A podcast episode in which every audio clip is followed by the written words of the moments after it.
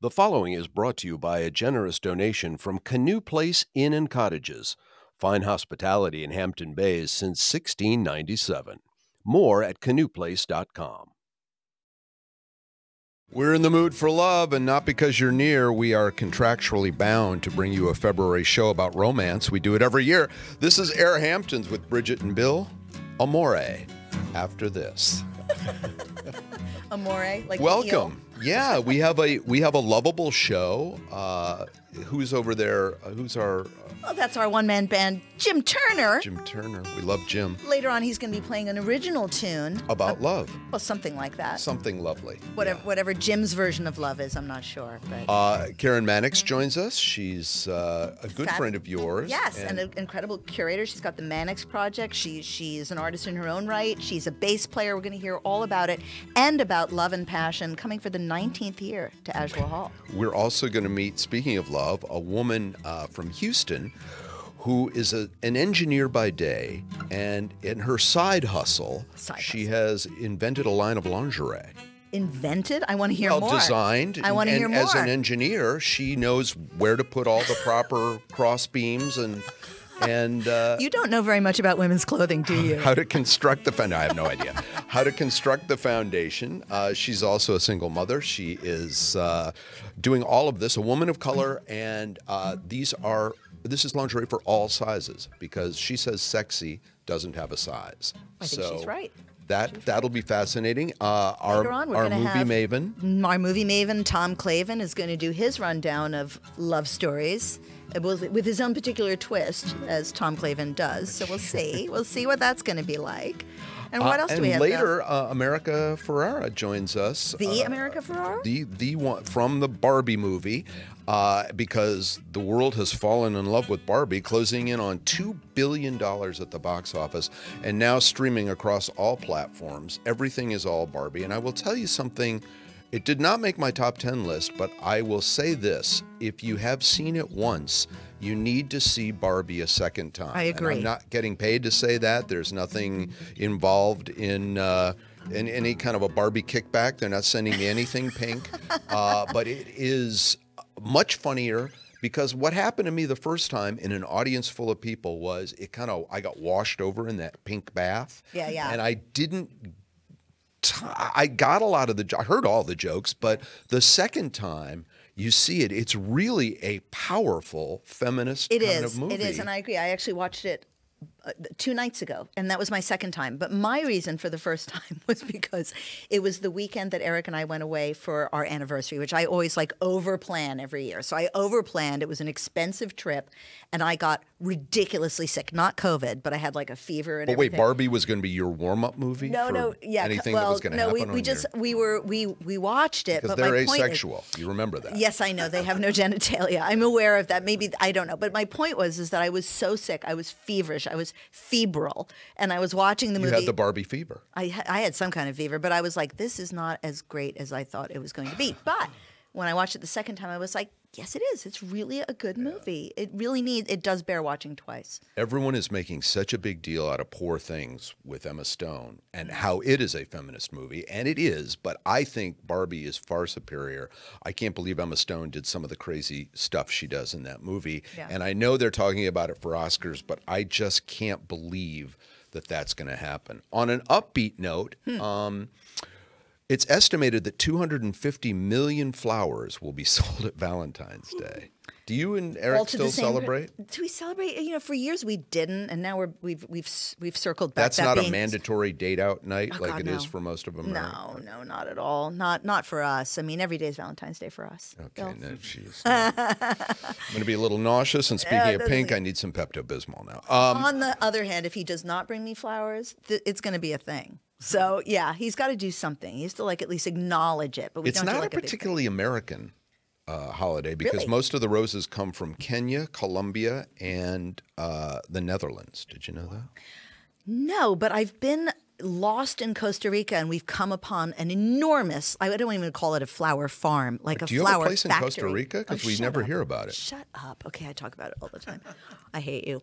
But yeah, we um we we ventured down the wrong road and there was this like hidden like a Monsanto style, you know, thousands of acres and all these big buildings, and it was flowers that get shipped overseas. I think it's a ridiculous uh, night, but we spend it at home. And yes, I. I was gonna have say, what do you and I Mrs. have to McCudley get do? candy. Sees candy is ob- obligatory. And uh, why don't they sponsor the show? And uh, also candy, uh, uh, also flowers, I should say. Uh, do you know where the what the origin of Valentine's Day is? No, but tell me while I chew this candy heart. You've got to. She's eating one of those little hearts that are so good. very for you. crunchy. What were the words on it? I, don't, I didn't look at the words. That's I just know. wrong. A Valentine is likely based on a combination of two Valentines who were executed on February 14th in different years So by the Roman romantic. Oh Emperor Claudius II. so not that romantic. No, what? Two people were killed in, in the third century, Is this according Saint to Valentine? this- Is this- is this- yes, okay, two sorry. s- two Valentines. This is all according to NPR, so we have to believe it. uh, the Catholic Church may have established Saint Valentine's Day to honor those two martyrs, but then at the end of the fifth century. Uh, one of my favorite popes, Gelasius, because he sounds like a dessert, declared the 14th day of the religious celebration to replace a pagan fertility day. yeah, they did that a lot, didn't they? They they Cupid, co-opted. this is a fun fact. The Roman Okay. Catholics thought Cupid was a pagan. that's, that's So when he shoots a little arrow at you, it's you you evil arrow. start worshiping the devil. It did not become a romantic holiday until the 14th century. How did they market it back then? That's what I want to know. Like, was there like a town crier? Like, Be mine, you made it spooky. my hand. No, no, but I mean, like, it, it really is a merchandising, you know, extravaganza. Two hundred and fifty million flowers and all these candies that I just bought. It's supporting uh, several industries. Yeah, but what was it doing in the 14th century? That's the I have no 1300s. idea. that was the Black Plague. you- what, what the heck were They they? brought you doing? a real heart then. They, they pulled the heart out of somebody and did. brought it and said, Be mine. that has to be how it You started. should be writing horror movies. Absolutely. Uh, quickly before we get to our guests, the ten best countries. If you if you failed uh, in January to get into shape, as I do every January, Okay. it's kind of a tradition. Uh, There are countries you can go, and I bring this up for a specific reason. Ten Okay. countries for a wellness retreat, all according to something called thetravel.com. Okay. Number ten is Egypt. Number one is Thailand, but number seven, I can give you the whole list. But but by the way, number three is Mal- the Maldives, which is if you're Elon Musk, fine. right, But it's a otherwise, little- it's a little pricey. Yeah, it is. Number seven is Costa Rica. Of course it is, but it should be higher up. There's so many retreats there. Oh my God. Yeah, Like, it says Greece, India, and Mexico are better. That seems unlikely to me. yeah. Greece. I'm, You're I at mean, I number love seven. Greece. So Yeah, here's I'm the at number thing- se- like I am Costa Rica. Je suis Costa Rica. I'm Don't not. you're like a Vita of Costa Rica, and we never cry for you. No, so never. listen, the the the great thing about Costa Rica, they said at thetravel.com, is there something called volcanic mud baths. Yeah. Yeah. That I haven't sounds had. hot. Yeah. and I well, mean that in a bad way. No, it's it's good. No, it's good and hot. There's all these really expensive places you can go for that have like hot springs and mud baths, but there's always a place um, like like a little dirt road that locals can go to. So we'll go down the road where the locals go, and we'll do it for free. Everybody else is paying hundreds of bucks. We'll be Okay, like, that, that's "Eh." a tip that helps no one. But like, Well, and if you you see go the in there, you flowers do. while you're there, and we get all that. But but what is involved in volcanic ash? Like you know, in Calistoga in California, you get in the mud Yes. baths. It- well, that's what this, What this is? It's Yes, like liquidy. It's, It's it like is. It's the same thing. It's minerals. It's like minerals that come out of the earth and they're good for you. Just trust me on this. You need more minerals in your life, Bill McCuddy. if you're listening to this and not watching it, uh, Bridget turned to me as she often does and looked at me like, "Don't you get it? It's minerals. It's minerals!" and raised her arms in passion. And uh, it's a little frightening, actually. I'm oh, glad sorry. you didn't see that, I but maybe know. you did. Well, that's good. I'm glad I frightened you. You deserve it. Okay, look, you have a, a, a lovely friend who I joins do. us now. She's she's more than my friend. She's she's Karen Mannix. She's uh, known in the community for the shows that she curates and the the art that she creates. And she's going to talk to us about all of that. I loved So- her dad's show in the 60s. He was the detective, Who? Mannix. Oh, Mannix. Yeah. Oh my God, you just dated yourself. No, you know the theme song. With Peggy. Peggy, who always left the door open. Every episode she got kidnapped. You Jim don't Turner remember? is like nodding in agreement, but I actually don't remember Mannix. To the four people Oh, that uh, remember Maddox. It's I on know- I something now remember called like Maddox, Antenna TV or something. You can watch it at three in the morning. But Jim Turner remembers Maddox. Oh, Okay, can we get back to introducing Karen Mannix? Well, you're off, you're off on your Mannix kick, which is like leave It's you a over name here. I've never heard except for this show in the 60s, and now here she is. Well, there you go. Karen Mannix, welcome to Air Hamptons. Thank you very much. Yeah. we're Are glad- you related to the detective on, in the 60s? Uh, That's a my stupid grandfather is Joe Mannix. there you Man, go. Oh, there- was it Joe? It was Manning? Yeah, Joe. really, I it's just Joe remember. Mannix. yeah. And And I- Peggy, yeah, Peggy was the cool dresser. And That's didn't right. He, he, I, the only thing I remember, I think, is his hair. Did he have like black hair that He looked did like have it, black it looked hair. like it was Like a helmet. plastic? Yeah. Okay. Wasn't see, I Mm-hmm. did- Chuck Connor, Mike Connors, Connor. Mike Connors, and and the other fun fact about that, and then we were going to give you plenty of time. Oh, my we're out gosh, of time. Sorry, I'm so Karen. Um, sorry, Karen. It's been lovely having you on the show. He had a he had an Olds Toronado, a 1966 Olds Toronado that was a convertible, except they didn't make a convertible, so that was converted by George Barris. We're going down a real deep the hole now. hell do you know a this? custom car guy that made that that uh, for that show. Why do you know that? I just remember seeing at the beginning of the show every week and going, "There's no such but thing I- as a convertible Toronado." But I'm telling you, when you know things like that, Bill McCuddy, it means that your brain is is jettisoning jettisoning something else, like as ballast, something that you need. Could I have been able to say jettisoning if my J- jettisoning jettisoning? ballast, because now you know about the Tornado, but you uh, like That's what- taken the place of something like I really Lily's should birthday, know, like, how your to daughter's drive a car birthday. or my yeah, daughter. exactly. Well, how to drive a car. June that would be- 13th. Okay, Please there you send go. your cards. So we remember. Hi, Karen. Sorry Karen about Maddox that. is here.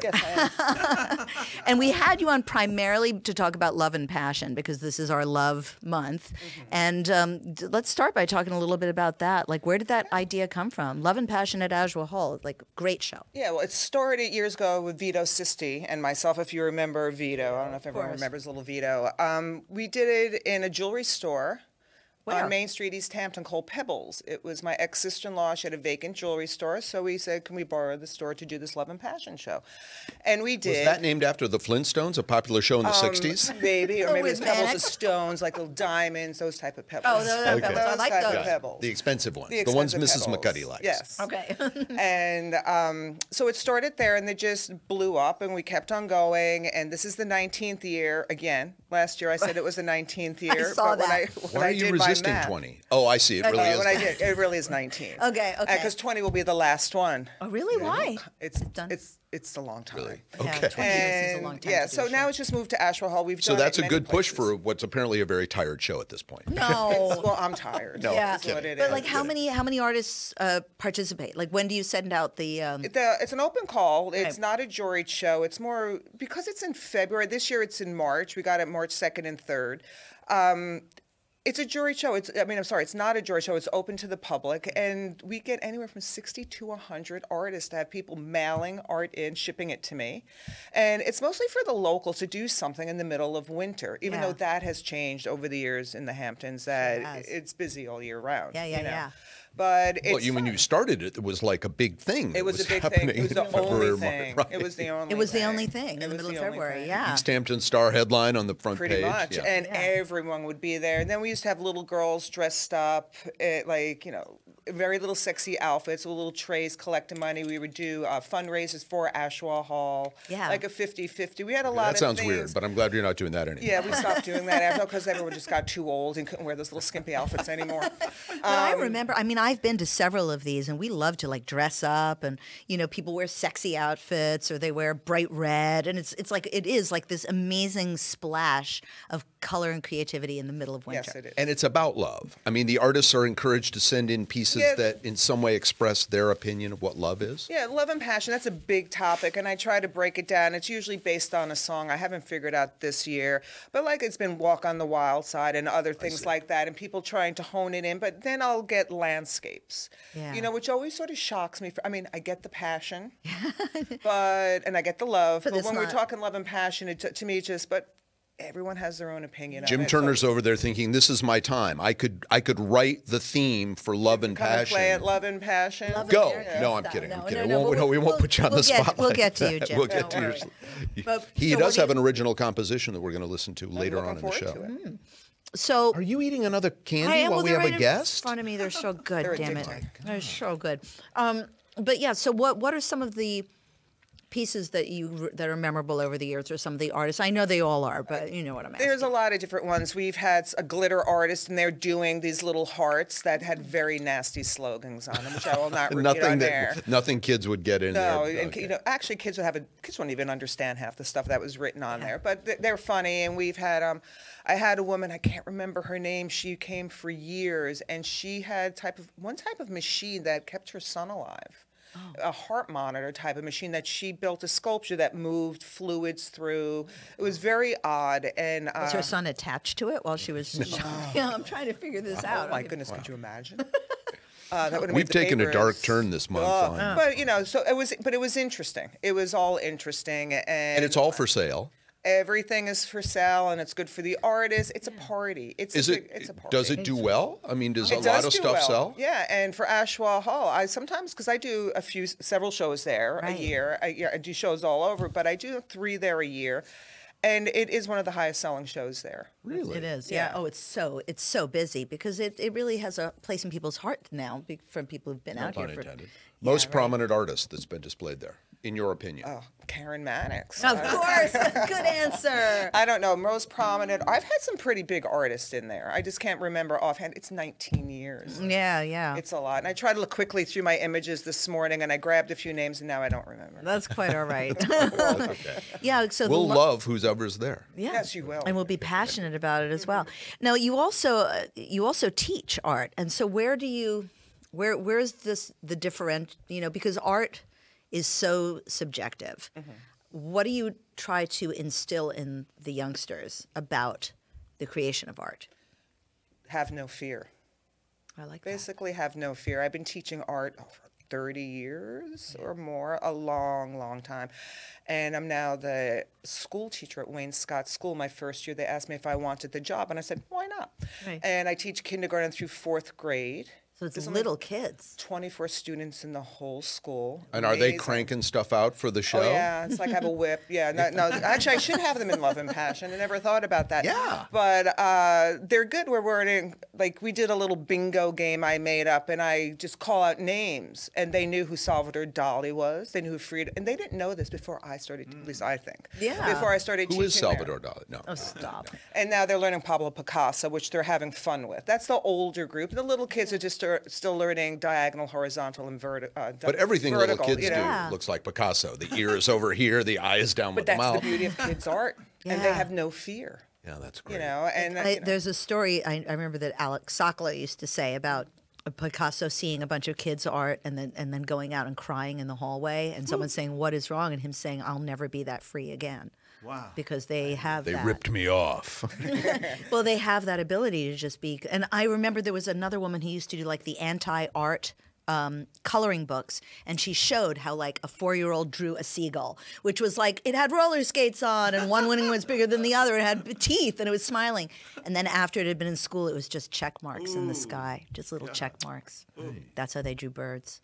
And so it's you have such this this incredible opportunity to instill a love of art and that freedom to be able to express it.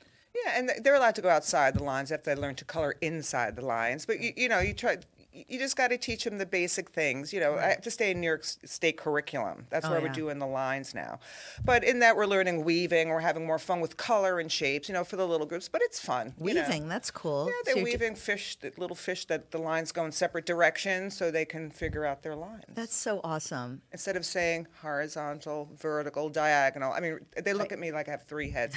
Sometimes I Well, do you when I'm do. teaching. Yeah. Now, listen, I also want to ask you about the other thing you have coming up. You have some sh- um, pieces in the show at Southampton Arts Center, February 24th. it's February 24th through May 5th at Southampton Arts Center. Christina Strassfield got in touch with me. It's She's been on called- our show. We love her. Love her. Yeah. Uh, it's a new show they're doing called Look at the Book and My Art. I take, it was started out as a joke of a book that, a pile of books that looked like my ex boyfriend's, and I was making jokes about them.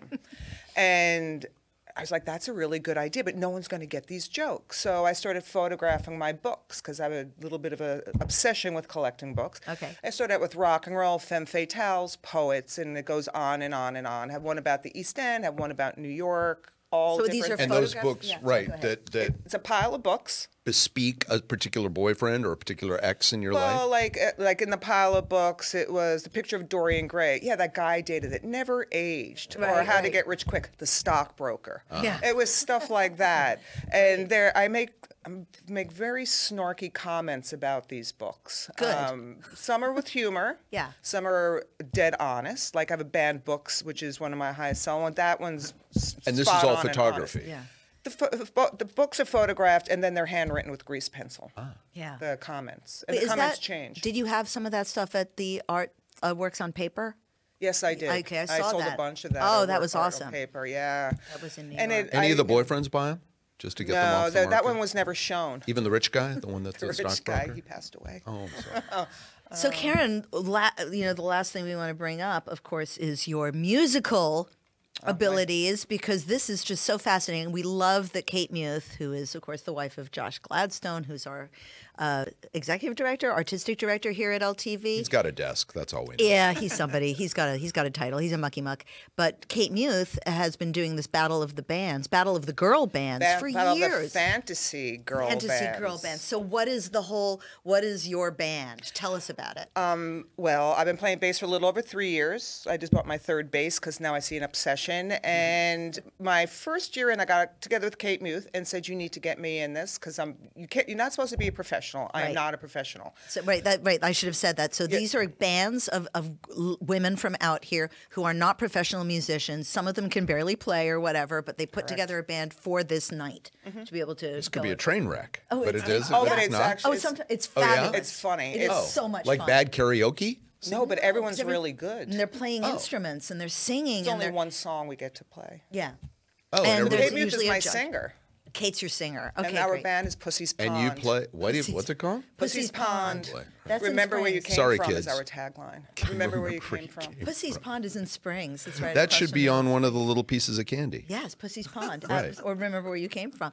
So tell me some of the songs you guys have done over the years. Oh, we've only played once. This is yeah. Oh, our second year. I can't tell you our song this year. We just decided it the other Okay, day. but Oh, what would so you we have like- to Uh, go last and we see it. did um, "Let's Dance" by David Bowie. Oh wow, yeah, and uh, Yuka Silvera is in the band too. Yeah. There's a lot of people who are in. What is hers? This it's not Spit and Kitten, but it's something like Yeah, that. I don't know the names of the other They're bands. so I mean, because cool. I'm too concerned about our. They own all seem to band. be cat related. No.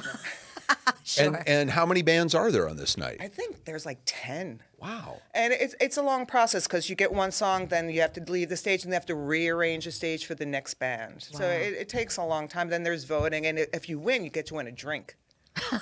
Right, so it's really for the, the joy of participation It's a in, lot of in, fun. the, in the local community. Unless thing. it's a really expensive drink. Right. but Karen, it sounds like you've had just a lot of like you're very community orient. I can't speak today. You're very community oriented. Shut up. So, uh, and I mean that in the most loving way. Shut up. Um, because you have love and passion at Asheville Hall. You participate in the battle of the fantasy girl bands, and obviously you exhibit at other places, and you teach. And then there's the Ma- Mannix Project is kind of the last thing we haven't touched on. But how does that? That's just an umbrella for everything I do because I used to have uh, the studio, the Manic Studio of Art, Karen Max Contemporary, and it was easier to get one name. Yeah. And everything falls underneath the Manix project. That's great. Wow. So what if people want to learn more about what you're doing, whatever, do you have like a website or a web page or they just gotta find you? The ManixProject.com. The manixproject.com. Two N's. Two one N's X. Yeah. I X. Yeah. And again, uh, the battle of this battle of the bands is happening when and where? That is happening on, I had to write down, March 16th at the Stephen Talk House. And the tickets sell out literally within 48 hours. yeah. It's a Wow. big deal. It's a big deal, and a lot of people could not get in. Is last- Les Zeppelin there? No, they're not. no, because they're professional. They're prof- you It's can't be professional. Hmm. Yeah. But okay, so Love and Passion coming to Asheville Hall March 2nd and 3rd. Correct. Karen Mannix, curator. Have you already picked out all the pieces for obviously? I have even started. Okay. Well, so people can get in touch with you, and just thank you so much for coming on. For Jim Turner, play her out with some love and passion. yeah. It's February, and will you be our Valentine? Come on, we can break up in an hour. This is Air Hamptons with Bridget and Bill. And this show is never having to say we're sorry. Although I do say it to you a lot, and you don't say it to me enough. I, I don't. I tell you to shut up. I realize I'm being really harsh today, and I apologize. Yeah, I can feel love the you. love, in, I love the, you. in the February episode. I do love you. and uh, the love and passion from Jim Turner. Uh, hey, listen, I'm excited about our next guest. She uh, she has a podcast coming uh, in a month or two that I'm a little bit involved with. Okay. But uh, she is a fascinating woman. We told you at the top of the show, uh, Takiya Wright is her name, and she has designed lingerie. And I thought, if there's ever a month to talk about uh, a woman who designs lingerie, uh, as I said, she believes any size can be sexy. And she got her degree as an engineer that she does by day, uh, mechanical. And so, who better to design It makes me think of like Lingerie. that, that bra that Madonna wore during like the blonde The push-up, yeah, yeah, the, yeah, the yeah, one yeah. that was like really pointy. I don't know if she has that, but she has beautiful stuff, and uh, she does it. She does it. She has a line, but she also does it bespoke. So Oh, wow. there's a you, you can can, order get it stuff. custom done, and it's not uh, crazy expensive. I'm not going to try and sell you a piece of lingerie. Uh, oh, please, Belle, please do. That'd be so funny. Le- Um, the other day we had a chance to sit down and talk, and here's that conversation. We welcome to Air Hamptons. I guess my first question is How did an engineer get involved in a lingerie company? Give us the backstory. Come on, Bill. You know, you don't have to be an engineer to get involved into a lingerie. right, I'm not We an have- engineer. we and I'm- have we have all kind of you know fabulous ladies out there who does so many types of jobs. You know, wearing lingerie, but is as if the question is how did I become a designer of lingerie? It's different. um, honestly, I it takes me back to like my high school days. You know, obviously Victoria's Secret is like the mother of lingerie, right? They are the parents, if you will. And I remember getting, believe it or not, I remember getting like all my allowances and going into like Walmart, Victoria's Secrets. As I got older and more familiar with my body and body type, I started to, you know, play around with different fabrics and sleepwear, right? And I took a liking to like chemises and bodysuits. So that's really how I got into like the ideal of sexy wear and transitioning to being married, a woman, you know, it's kind of gr- I've grown into like loving lingerie. One day I decided, okay, you know what? I want to create some specialty pieces for myself. This was not about a business. it was not about my journey didn't take me like, okay, I'm gonna start a business, a lingerie business. It all started just designing, you know, sketching a few looks different, just playing around. And I think it kind of, kind of came out of, I wouldn't say boredom, but curiosity in the during the COVID time. So this was more or less around the COVID where we're all shut down, we have nothing to do. We're all we all have this creativity mind and we're all thinking like what we're gonna do when we bust out the house. right. Well, but to be clear, then your interest in lingerie predated your becoming an engineer or being interested in uh, all things having to do with uh, space and, and time and science. I- So where did that? When did that come in? So th- the engineer side of me started when I was, you know, I guess, you know, in high school, I took a lot of extra science classes. So I always kind of knew I was going to do something within a technical space, right? Um, but I kind of fell into like the engineering thing because I had a great boss and a good job working for Caterpillar. And my boss saw a lot of great, I guess, skill sets and abilities and things like that. And he s- he took me from, you know, working multiple jobs to sending me to school and then promoting me within the department. So that's Did kind you of look how at I. the- did- Did you look at the periodic table and say, why isn't satin on there? I mean, did you have some crossover between Oh. the lingerie and the science? No, okay, no. Abs- actually, no. What what my background is as an engineer is raw materials.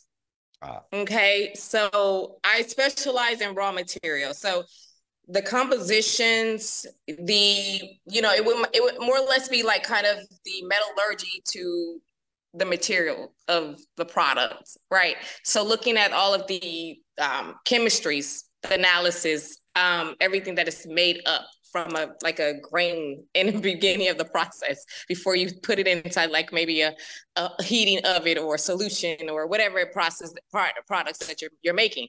But when it comes to fabrics, this is something new for me, right? So I'm having to work hand to hand with the suppliers, sometimes even with the mills, to understand the types of lace, the stretch, Wow. um, some things, you know, what works well together with lace. We know satin works well together with lace, but I started out making bodysuits with velvets and lace.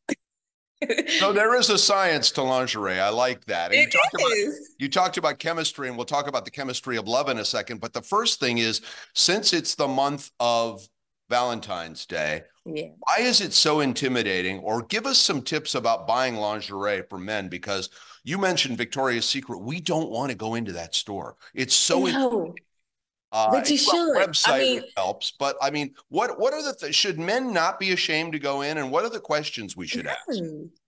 Absolutely. I feel like men are my like biggest, you know, I call you guys.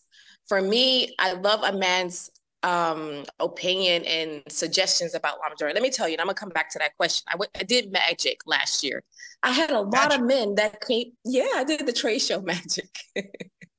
In the biggest trade lingerie? show in the world. Y- In in Vegas. Wow. Okay. So you Listen, are very talented, Bill. multi multi talented. coming up to me, coming up to the booth, asking Yeah. questions. I Right. feel like men know have a sense of what's sexy, right? Have a sense of what looks good on a woman. I value the opinion. Like I always like to say, you know, these are my um ambassadors. The men are the in a way because I love the feedback because I had men like offer me advice on how to market uh you know a particular look or item on a woman's body and i didn't take it offense i thought because they would be the ones looking at it so when a man is going into say like victoria's secret or if they're walking into Le- you know delisa rose Right. they could actually tell what will they want to see on a woman's body and nothing wrong with asking questions like what Okay. size does this come in like the biggest size you know because we're all about the curves right so or do you make this in a different color or asking about the fabrics right but what man is going to ask about fabrics they just Yeah, want to it- see it it's- Yeah, it just seems like a minefield, I think, to men. Listen, before I let you go, uh, it's called uh, uh, Delisa, D- Delisa Rose, uh, and I assume it's delisarose.com uh, if people want to go and see your. the lisa rose lux uh, the lisa rose luxury lingerie.com okay, well, that's a mouthful. Um, so, uh, what is it about? What is the chemistry of love? How do you define it? How do two people find each other, fall in love, and and what is the chemical equation between people that makes a successful relationship? you just know Yeah, I honestly feel like you just when you meet someone, you have something spark in, inside of you that's different from the last person you met, or even it can go so far as like a conversation. Maybe that person brings out the best in you that the other, you know, if you're comparing relationships from past or whatever the case may be. For me, I've been in a position. My ex husband, I fell in love with him when I first saw him, and I just knew. I just when I saw him, I knew like he was different and um from any other guy. But now I he's had your ever ex husband, so there's a point where you didn't know, right? dated. Different, different. And it's honestly though, I feel when you meet someone and you're as been as married or in a relationship as long as I, me and my ex husband were together twelve years, I was still very, very young. And I was growing with him, but I was growing individually with myself.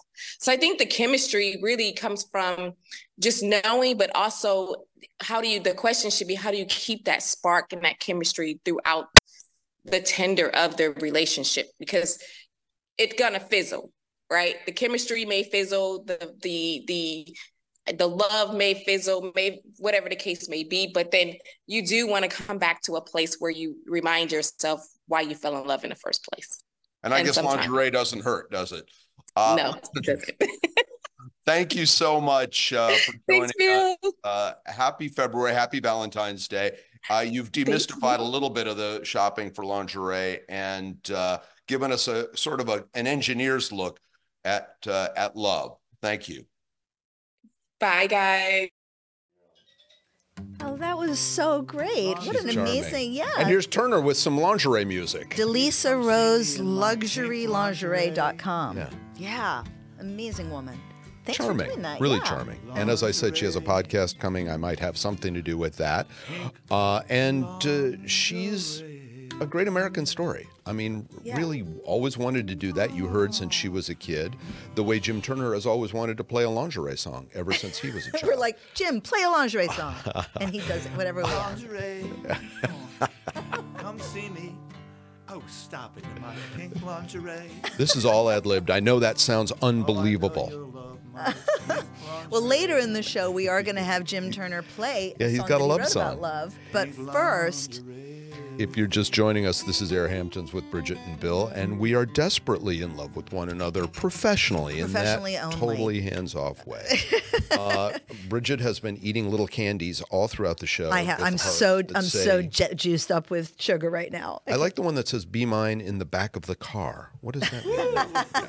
They are kind of. This one says we learned best. that we oh, learned that pagans brought us uh, brought us Cupid. This one says best pal. This little candy. Oh, heart. that's for us. That's like here. I'll Not give not you my every little show, yellow- obviously, but like, yeah. My little yellow heart is yours. So listen, our our um, m- Jim, uh, uh, Jim, Tom, Claiborne. Yeah. Your, whatever's happening to your brain apparently is contagious. I, it is. It is because I handed you that Tom little heart. Claiborne, the, yes, I've got that. my best pal. Uh, Tom Claiborne, the movie maven, tells us every year at this time what the worst and some of the best uh, love stories are. Yeah. I, I don't know. I, I mean, they're all about. Uh, most movies have a love component. They have to to sell tickets, almost always. yes. So some are love stories and some aren't. That's the important thing. Right, right, and it'll all be with Tom Clavin. You know, Tom Clavin's got his own take on everything. I mean, he is a best-selling author. I mean, this is not what he does professionally. I mean, he's Right. got books on the Kind bestseller of like list. the show. It's not really what we It's do not- not professionally. really what- that should be our slogan: uh, Air Hamptons with Bridget and Bill. This isn't what we do professionally. anyway, uh, Bridget had an unprofessional or professional chance to catch up with Tom recently, and here's that conversation. Here we are with Tom Clavin, the movie Maven. Uh, how are you feeling, Tom? I'm feeling fine. I love the winter. You love the winter, I really? do. So Yeah. that's good because with this is our love stories edition, and I I assume that you have some interesting, maybe not like typical love stories for us, since you always have. Well, interesting- I have uh, what may be, I don't know if weird is too strong a word, but I wanted s- I wanted off kilter kind of love stories to uh, to highlight in a few films, and uh, I was going to put them in some kind of order, and then I realized, you know what? This this is the way they occurred to me. You Hmm. know, it may say nothing or- or everything about my twisted mind, but if I can, Uh, I'm going to start off with one that I think a lot of people put on their list. Maybe not Okay. terribly original. Harold and Maude. Harold and Maude. Yep, That that's was a in, like, classic. H- Hal Ashby, 1971. Ruth, Uh, Ruth Gordon and Bud Cort. Yeah. Bud Cort, Ruth Gor Bud Cort's a young young man who's uh, troubled. That's how we say. And uh, uh, if he was, you know, today he'd he'd get an AK-47, but it's, in those days he Yeah. got Ruth Gordon. Oh my gosh. Yeah. Doesn't it start with him like feigning? Uh, uh, He uh, feigns he feigns deaths. Yes, He feigns his drives own- drives a hearse. Yeah. uh, and his uh, his uh, his his the actress who plays his mother is uh, and uh, has been forgotten in time, but her name is Vivian Pickles. Oh, I remember. No, she played Isadora Duncan. Don't don't get in a- don't get in a movie off with me, Tom Clavin. Okay, all right. Now, do Yeah, you, no, I- do you recall that what, what, playing a motorcycle cop in Harold and Maude is Tom Skerritt? I don't remember anything about Harold and Maude. I think I probably saw it when it came out and I was like 12 or something. I would definitely need to see it again. And But for- you know, to, uh, so, you- so your li- viewers understand, Ruth Gordon was probably 80-ish when she made this. Bud Cort was maybe 25 or younger. yeah, I think it was It's 90. Yeah, that's So, that's a good that's a their good love little- story. That's that's off kilter. It is an off-kilter love story. And uh, I, I mean, it's actually got a very sweet story in the in the middle of it between It does. It, it was one of Okay. those pictures too that when it came out, it was it, it went nowhere. It was maybe seen as a little too weird and twisted, but uh, I think uh, somewhere a couple of years ago is one of those annual lists of uh, films accepted for the National Registry. So it's Yeah. been redeemed over the years as, as Hal Ashby's reputation uh, has gotten better too over the years. Yeah, uh, well, I mean, it is considered a, a you know a cult classic, of course. It's one of the big ones. So And what else another you one- got for us, Clay? Well, What- another one that may fit that criterion is Something Wild. I don't know that at all. Jonathan Demme, Demme. 1986, with Melanie Griffith, Jeff Daniels, and Ray Liotta. And Melanie It, Griffith it is seems to be like something in my head is kind of glomming onto that, but I, I don't think I saw it. Tell tell us about it. What happens? Well, what ha Jeff Daniels is a very straight-laced guy. It's it's sort of like a kind of a re remake of Bringing Up Baby without the dinosaur. Oh. It's it's it's a straight-laced uh, Jeff Daniels gets basically kidnapped by the pretty wild and crazy Melanie Griffith, and take they go on this road trip together, and he keeps trying to escape, and she keeps catching him and bringing him back to, to where they have to get back on the road together. Ray Liotta is her estranged husband who decides that he wants to get his wife back and get rid of Jeff Daniels in the process. But let, let me guess. Let me guess. Is he playing a, a, a psychopath? Yeah. Ray Liotta Yeah, he's taken over for Bruce Dern in that department. or Harvey Keitel? Harvey Keitel, who could still do it. Yeah, Uh, totally. Mm-hmm. Ray Liotta can't, obviously.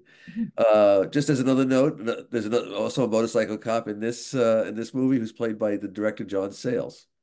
Really? That's yeah. so interesting. Do these all have- d- tell me, do they all have motorcycle? Do you have a thing for motorcycle cops, Tom Clavin? I do. Well, who That'll does? that'll be for the next show. Okay. So Well, it- Harold and Maude, we got something wild. And I've got Die Hard.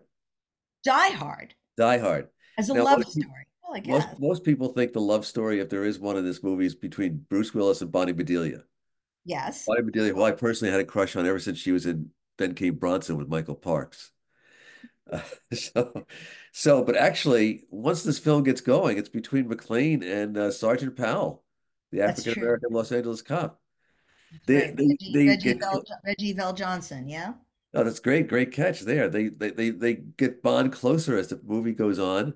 He's the one that believes in him right away. He's the one that that does as as the sh- the movie goes on. I, I love you, man. I love you, man. And then who who's the one who defends and saves Bruce Willis at the end? Sergeant Powell. Absolutely. Who does, who, I don't want to give away the end, but overcomes something that he hasn't been able to do for a long time in order to save John And McClane. it's not his Twinkie addiction. No. Well, now now that you make it like something between two guys and like the talk about Twinkies, I don't know. I don't know. Um, anything else you got for us? I have a few other things that are kind of unusual, uh, I think. Uh, one, uh, True Romance, I don't know that. which is Do a To- Tony Scott, which was a screenplay by Quentin Tarantino. And supposedly Tarantino's told, sold this script so he could finance Pulp Fiction. What is it called again? True Romance. No, I don't know that. It's Christian Slater, Patricia Arquette are on on the on the run from the mob, and you have to have love a movie, especially one called True Romance, that has in the same picture Dennis Hopper and Christopher Walken. Oh my goodness. Oh wow. That that's a team. And if you look in the uh, very quick, you'll see Val Kilmer, Gary Oldman, and Brad Pitt in very small roles. So it's Mm. called True Romance. Look it up. It's really it's a wonderful movie. That's fantastic. I don't Yeah. know at all. Uh, And what there's when three, did it come out? uh, 93. 93. Okay. Amazing. Oh, sorry, No, that's okay. Big coughing. Uh, Freaks with by Todd Browning. Google gobble, we accept you, freaks? Yeah, I mean, 31? remember the whole the whole thing that gets the plot going is that a, co- a co- conniving trapeze artist joins a group, a car- car- carnival sideshow. Her goal is to seduce and marry the dwarf and then murder him for his inheritance. Yes. Uh, just just your typical love story there. I I think it's pre pre-code too, so anything goes. But listen, so what's the love story part of it? Because that's not love. That's uh, you know, is there love in this movie? Or are you just like the fact that it's got Sorry. got a weird got a weird thing going on? There is if if you if you look at it, which I haven't done in a while, I have to s- admit, there is this kind of love story because the dwarf loves this this woman. He doesn't know he's being taken advantage of, and it's a really kind of sad and sweet uh love story there. Be, be, the the way he worships and uh, idolizes the this trapeze artist, who of course just wants to get his money. Do you remember what happens to her at the end? Yes, I do. They make her into the chicken lady. I know, I know, the chicken lady, but uh, that's not really love. That's just chicken. Well, listen, chickens. I Oh. love chickens. What about Willard? What's what is the movie called? What about Willard? Oh, Willard, Willard. the rat movie. J- Bruce Davison, Elsa Lanchester, Ernest Borgnine. He has relationships with the rat with rats named Queenie and Ben. Ben, of course, was from the first movie. And we Right. have a song by Michael Jackson. Wait a minute. Is Willard the name of the movie? Yes. Oh, Okay, so Ben, It's the name of the rat. oh, is the name of the rat. Okay, so that's the song. I thought there were two movies. See, this No, is how no, our main little I character. know about the rat genre. I'm not I'm not up to date with the rat genre. Thank you for schooling me. So tell me what's the love story? I guess the love story between Love a stories boy and between Willard and his rats, Ben and Queenie. I, I kid you not.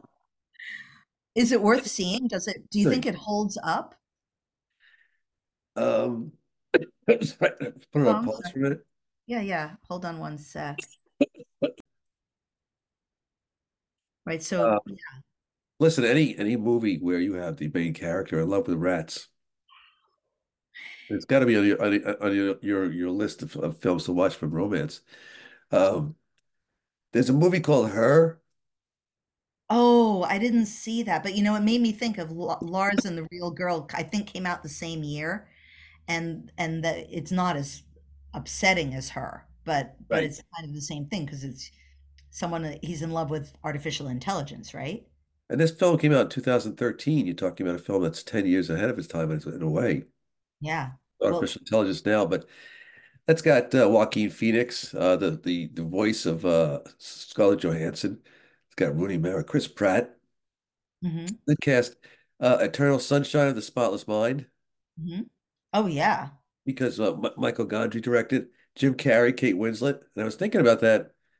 I mean, basically, the plot is that these two people who were once in love separate and want to purge e- the memory of each other from their minds. That's actually a beautiful love story, uh, It is. actually. Some of it's filmed in Montauk, I believe, if I remember Yeah. correctly. Yeah, at the beginning, I think. But uh, the uh, if you could actually do that, it would ruin the therapy industry. Can you imagine going into your therapist and, and sitting down and she says, "Let's talk about your ex-wife," and you go, "Who? That's pretty funny. No more, no more therapy. You're done." Yeah, but Um, Eternal Sunshine of the Spotless Mind. What was the one you said before that? Before Eternal Sunshine? Her? Her, right. I'm I'm just making a list here so I can uh, take a look at these because I I love this list. You know what I want to add to the list? I'm going to add one. You probably haven't seen it because it's an incredibly inappropriate film, but I think it's actually a, a marvelous love story. Is Superbad. Oh yeah. No, that's uh, between uh, Jonah Hill Yeah. and Michael Cera. Yep. They're they're best friends and they're going off to college and it's extremely, you know, extremely raunchy. But it's actually a really sweet story between two best friends who are getting to the end of their their high school careers, you know, and and they It love is each raunchy. I mean, it's not soul plane raunchy, but it's it's it's it is raunchy. But it's also it is a very sweet story between those two guys. Yeah, and And uh, in glad fact, you I brought mean, it was that one so up. sweet. I I w- I decided to sh to share it with my mother a few years back, Uh-huh. really kind of forgetting how incredibly raunchy it is. Yeah. And yeah, but she she got she got the love story. It's really sweet. Uh, These are two all more the ones- Yeah, go ahead. two more quick ones. Uh, The Yeah. Curious Case of Benjamin Button.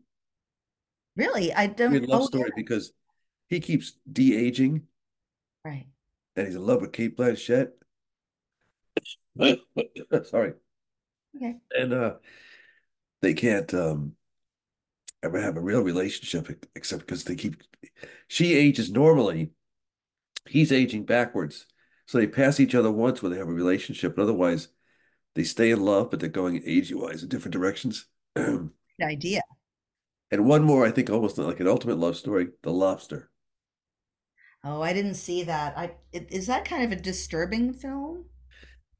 Uh, it can be. I mean, it's it's um Colin Farrell, Rachel Weisz, uh, a couple of great actors. But uh, there's a resort where people have uh, you have 45 days to find a mate, or you get turned into a lobster. Oh my God. And you talk, you know, people talk about women with their biological clock. Yeah. It's kind of in a hurry sometimes to find a mate. What if you're gonna turn into a lobster? Well, that's probably what they were. They were probably the writers were probably like sitting around in a bar going, "Hey, what if instead of, you know, going through menopause, women turned into lobsters?" Wouldn't you think that's how an idea like that would come about? In a bar? Yes. Sure. That that, it, ma- that they got the financing for it. Can you imagine a pitch meeting on that? Yeah, it's crazy. Colin Farrell's gonna end up as a lobster at the end of the movie. Well, this Uh, is ju- you- Green light. here's $20 million. Make it happen. I know, I know. That's amazing. Well, we were talking about Barbie earlier on the show, Yeah, um, because we have a an interview with America Ferrara at the end of the show. really And great. yeah, um, thank you, Bill McCuddy. But uh, did you see Barbie? Did you have an I opinion have on it? not. I've not because I've had any objection to it. It's just one of those things I haven't gotten around to. I, I've Well, been we watching Killers decided of we the Flower decided. Moon since since, since October 14th. Oh, okay. It's That's the only mistaken. I'm, movie. I'm almost finished. Well, the thing about Barbie, and take this from me and Bill McCuddy, you have to see it twice. Really? The second time it's better. Yeah, it really is. First time you'll be like, "Mm, it's Barbie, and the second time you'll be like, wow, that's a really good movie with a Okay. nice. I'll put it Anyway, on my well, list. Maybe it'll make my Tom, list for next year. You're going to be fine. Thank you so much for for spending the time with us in, in February with our love stories. We got a lot of great ones, Harold and Maude. Very unusual. I love your your prism, your Clavin prism. Die Hard, Willard, Her, Eternal Sunshine of the Spotless Mind, The Lobster, and uh, a few others. It's going to be So your favorite February. it is. Well, I mean, I just can't wait until the next time we have Tom Clavin, the movie maven, who actually is a best-selling author. We just call him that. It's kind of a Maybe a for little St. side. Patrick's Day, we'll come up with 10 movies that have Patrick in the title or have uh, Patrick as the lead, lead actor or act, or actress. Sounds good. Dirty We'll we'll look Dancing. forward to that. Thank you, Tom. It was Thank great you very to much. see you. Appreciate it. Take care. Okay, bye. Clavin always the sage, really. He never disappoints, does he? you know, he he lives up to the term movie maven. He does. And you know what? We have a music maven here, Oh, Jim that's Turner, right, who's our Mm-hmm. yeah. one-man band. We've been telling you all throughout the show that uh, he loves to ad lib, but this time we're going to hear actually one of your original compositions, and it's love related. Tell us about it. Oh yeah, let me tell you this. You know, I I was smitten by someone, and I was really fevered and everything. And I just uh, Do you remember that year? Sorry, When was that? Eh, it was a while back, about ten years ago. and uh, so I let I, I have a way of writing where I just turn on a recorder and start to improvise.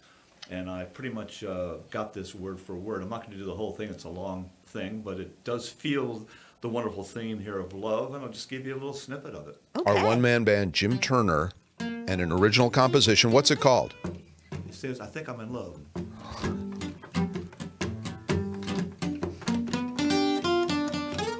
Check my hook.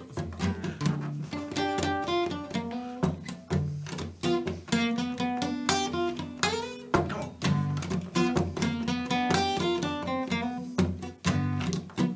Yo, my hands are shaking, my, my knees are weak. I can't eat, sleep for a week. Got the chills, I'm thinking maybe I got a fluted howling thing. I wanna get down and howl when your image starts to bing. Man, I feel like something's coming to me from above. And I feel like I'm in. Man, I think I might be in love. Jim, it could also be a virus. That's been going around. It really, it, it That's just one verse. It's too many. lovely. Love it. and Thank where can we find you. that? It's, it's published, so is that It's on an album I made called Ocean People, and it's available. Uh, the name of the song is I Think I'm in Love. It's on the album Ocean People, Jim Turner, and it's available on any kind of electronic device that's out there Amazon, Spotify. wow? Great. See, we have professionals on this show. Yeah, Just not us. Yeah. That's all. Wow, the director, Everyone- everybody behind the scenes is good, and Surround him. ourselves with professionals. Hey, listen, somebody else who surrounded herself with professionals. I know what this is, and I'm excited. Margot Robbie uh, had bought the rights to Barbie. If you don't know the backstory, I'm not going to. If you do, I'm not going to bore you. Anyway, I didn't know that Greta Gerwig and her now husband Noah Baumbach weren't attached to it. They were hired by Margot to write the script, and in the course of writing the script. By the way, a lot of people don't know this. Margot Robbie told them, if I'm Barbie, fine. If I'm not, write it for somebody else. I'm the producer. Wow. They came back to her and said, no, we wrote it for you. And Greta said, I'd really like to direct. And Margot said, do it. In the in the process, uh, American Farah came along and, and has given uh, a monologue speech that has gone viral about women uh, under-recognized, Yeah. uh, different minorities, and she actually talked. Uh, we we have a little bit of that interview. She talked about how Barbie didn't really speak to her as a kid. It didn't speak to a lot of kids who either couldn't afford it or didn't feel represent, represented by Barbie, course. which is really what the movie, closing in now as we pointed out earlier, at two billion dollars is all about. So. Uh, a a colleague of mine had a chance to sit down with her and the cast and ask about the first time she saw it and how America fell in love with it right from the opening weekend. And she said a really interesting thing. Take a listen. Yeah, I remember. Um, I think it was like the third. I live in New York City, and it was like the Thursday before the Friday. I guess movies come out on Thursdays now. I'm so confused. But I started seeing like groups of people in pink on the subway. And I was like, is that about Barbie? Like, are people in pink for Barbie? And and and they were. And I remember my one of my best best friends texting me from a movie theater. Um, she said, I just went and saw like a 2 p.m. screening on Thursday. It was packed. Everyone was in pink. And when everyone sat in their seats till the credits ended, and when the lights came up, everyone was wiping tears away. And I think what was so exciting about that weekend was that there was so much hype and excitement about how fun the world was but what was great about like opening the present was that no one really knew what it was you know no one really knew what the story was about and what it was saying and and that it would make them feel that way and so it felt like a surprise which seems like a really hard thing to pull off when like everyone was already like oversaturated with barbie at that point so that was all really exciting That was a, a, a roundtable done by the Hollywood Reporter, and my friend Scott Feinberg was the uh, moderator there. And uh, you know, I, America talking about love and passion and Barbie. yeah, Yeah. Oh, this Right? country has fallen in love with Barbie. America Ferrera, by the way, uh, was in a television show on ABC that was very popular called Ugly Betty. Ugly Betty, she was And Ugly we Betty. were talking before the show about how you couldn't call a show that anymore. I don't know. I was thinking about it because it, it, it was clearly kind of tongue in cheek, don't you think? I Yes, mean- she was not ugly, Right. and the b- whole joke of it was that. But still, I think that would have a hard time in 2024 in our woke world getting uh, the green stamp or the I red light or the agree. green light or whatever they call it. Yeah. Well, listen, Bill, it's been another fabulous show. It's been a with many you. splendored show. It has. It's the show that's a many splendored thing, whatever that means. There's so much we don't know because this is Air Hamptons with Bridget and Bill. Pass the love potion number nine. There's a lot more of this. Ah. And we're done. Yeah, thanks for joining us. Next month, we're talking about cabin fever. Yes. You're inside and you want to get out desperately. Kind of how we feel at the end of this show every week. We sure Month? do. Ah, How often does this show come? Too much. Uh, Jim Turner's playing us out. Come see me in my pink lingerie. I feel okay in my pink cotton lingerie. We're very frightened now. Today. Yeah, yeah, yeah, yeah. Come on, Cyber. Say pink. Ah, no, it feels so good when I snuggle up inside with you with my pink lingerie. Oh, oh, I love you. Wow, that started to get dirty for a second.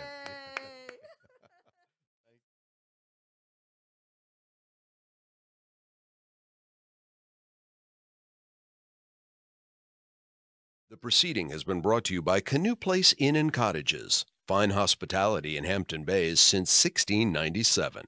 More at canoeplace.com.